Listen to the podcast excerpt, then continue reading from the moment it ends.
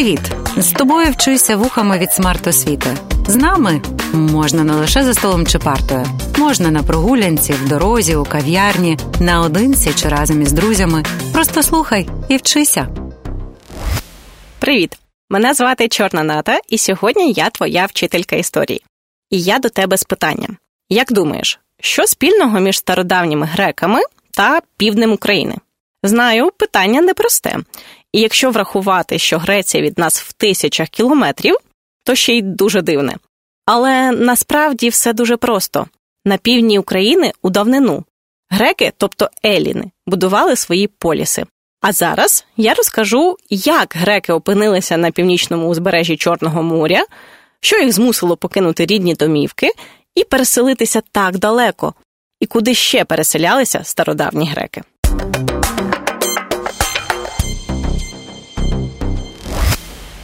Ти вже знаєш, що еліни заселяли материкову, іонічну та острівну Грецію. Там вони засновували свої поселення – поліси, кожен з яких мав закони та самоврядування. Греки активно займалися сільським господарством, ремеслами та торгівлею. А розвиток суднобудування та мореплавства тісно пов'язаний із торгівлею. Адже торгували греки не лише з іншими елінами. Їхні торгові зв'язки виходили далеко за межі полісів. От в таких сприятливих умовах активно зростало населення грецьких полісів. Все більше ставало громадян в містах. Все менше вільних земель для них залишалося. А родючих тим паче. Та й боротися за шматок землі доводилося з сильнішими супротивниками, які мали великі земельні наділи, а значить і вплив. Ремеслярам вже не вистачало ресурсів. Торговці прагнули нових ринків. Громадянам та негромадянам іноді просто не вистачало їжі. І перед багатьма греками постало питання – а що робити далі? Як покращити своє становище? Відповіді на ці питання греки почали шукати за межами полісів. А досвід мореплавства взагалі відкривав для греків нові можливості за межами самої Еллади. І от у 8 столітті до нашої ери греки розпочинають свою велику колонізацію. Великою грецькою колонізацією історики називають цілий період з 8 по 6 століття до нашої ери. В цей період багато греків, зібравши своє майно, відправилися морем на пошуки нових земель та ресурсів, а діставшись нової землі, засновували там свої колонії, тобто поселення. Адже саме так перекладається це слово з латинської мови. Самі ж греки нове поселення називали Апойкія. Але в історичній науці використовують таки переважно слово «колонія». І коли ти надалі будеш чути це слово, то пам'ятай, що йдеться про поселення людей за межами рідного міста або країни. На новому місці кожен отримував землю, на якій будував дім, а також землю для ведення господарства за межами міської стіни, яка захищала поліс колонію. Рідне місто, вихідці з якого заснували колонію, називали метрополіс, або на сучасний манір метрополія, тобто материнське місто.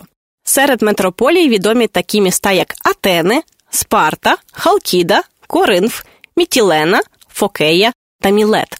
Людей, які засновували колонії, називають колоністами, а колонії зазвичай були незалежними від метрополій, хоч і наслідували її устрій.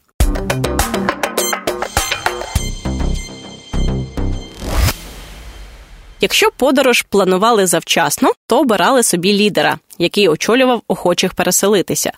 Також завчасно планували й майбутній устрій поселення. Але були і ті, хто відправлявся у подорож без завчасного плану. І ось вирушили кораблі у пошуках нових земель. Але де їх шукати? Шукали греки у різних напрямках. Частина з них рушила на захід. Облаштувалися на півдні Італії, дехто рушив трішки далі, до півдня Франції – та на східне іспанське узбережжя. Деякі грецькі колонії там і досі існують, наприклад, місто Неаполь в Італії, та навіть його назва з грецької означає «нове місто». Окрім західного напрямку, рушили греки і на південь, до берегів Африки. Там вони заснували значно менше колоній, але варто сказати, що і конкуренція там була більшою. Фінікійці теж активно займалися колонізацією, зокрема, африканського узбережжя. Хто не бажав плисти на південь чи на захід, мав можливість спробувати долю в іншому напрямку – у північно-східному. але там довелося долати дві протоки – Гелеспонт та Босфор. Сьогодні вони відомі як протока Дарданелли та Босфор. Ці протоки відкрили грекам шлях до знайомого та рідного нам Чорного моря. Тут греки з'являються вже всередині 7 століття до нашої ери.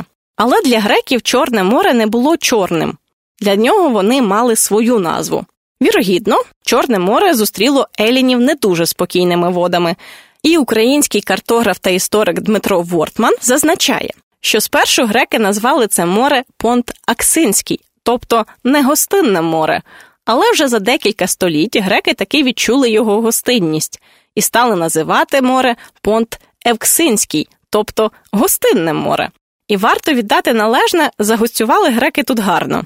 На узбережжях Чорного моря одна за одною виникали еллінські колонії. І північне Причорномор'я, тобто південь України та Крим, греки теж успішно обжили. Першою колонією стала Борисфеніда на острові Березань. А далі вже з'явилися такі відомі колонії, як Тіра на північ від міста Білгород-Дністровського в Одеській області, Ольвія на березі Бузького лиману, Херсонес, Феодосія та Пантікапей на Кримському півострові. Знайди їх за можливості на карті. Колоністи часто встановлювали торгові та культурні зв'язки з місцевими народами. А ще колоністи продовжили займатися тими ж справами, що й на батьківщині, тобто сільським господарством, торгівлею та ремеслами. Але вже точно мали більше ресурсів, а тому і можливостей. Однак колонії не втрачали зв'язки зі своїми метрополіями, принаймні економічні та культурні. Саме так відбувався обмін знаннями про інші народи, які живуть у світі.